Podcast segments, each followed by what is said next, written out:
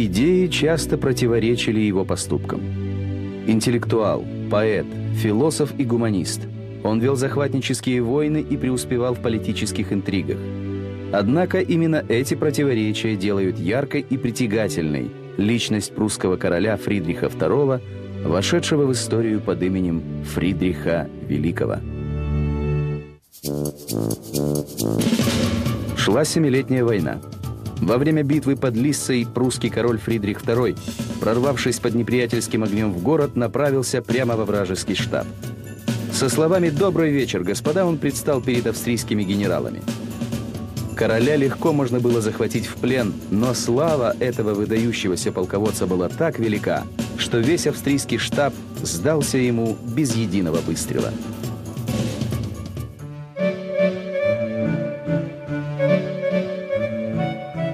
Фридрих был старшим сыном и наследником прусского короля Фридриха Вильгельма I. Король-отец, единственной страстью которого была армия, стремился воспитать мальчика образцовым в его понимании государем. Уже в пять лет Фридрих был зачислен в полк. Он жил по жесткому расписанию, маршировал по плацу, стоял в карауле и к 17 годам уже получил чин полковника. Но в то время принц еще не проявлял большого интереса к военному делу. Он увлекался французской литературой, сочинял стихи, прекрасно играл на флейте. Тягу к искусству в нем поддерживала мать, женщина образованная и обладавшая тонким вкусом. Но в жизни Фридриха произошло событие, в корне изменившее его характер. Вместе с прусской армией принц отправился на помощь австрийскому полководцу Евгению Савойскому, который воевал с Францией за польский престол. Фридрих не принимал участия в боевых действиях, но жизнь военного лагеря, романтика походной жизни потрясли живое воображение юноши. Он понял, что нашел свое истинное призвание.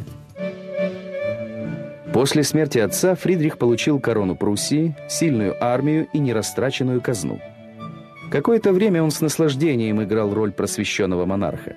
Ввел свободу печати, запретил пытки арестованных, провел судебную реформу. Но любое мирное занятие, будь то музыка, литература или управление делами страны, было для Фридриха не более чем увлечением.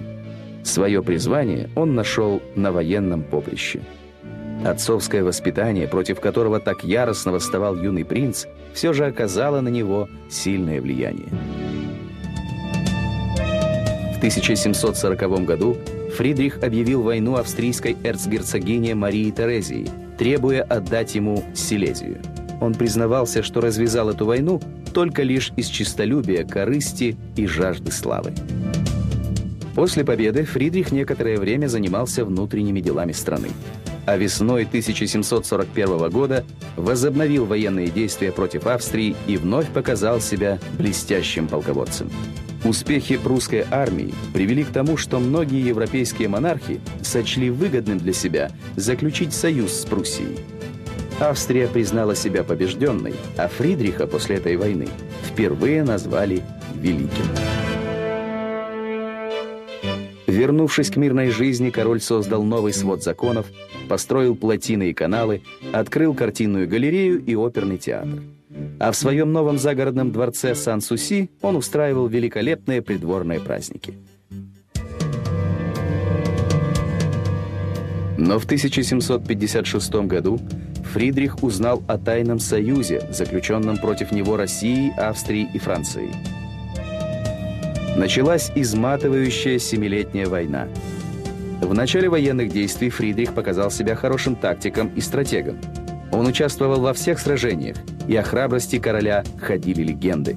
В бою он казался неуязвимым. Не раз от случайной пули или ядра под ним погибали лошади. Однажды пуля, предназначавшаяся Фридриху, расплющила золотую табакерку, которую он носил в кармане.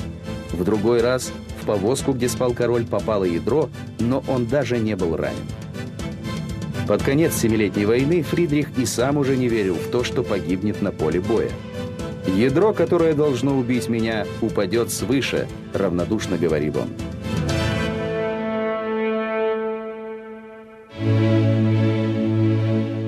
После вступления в войну Российской империи соотношение сил изменилось.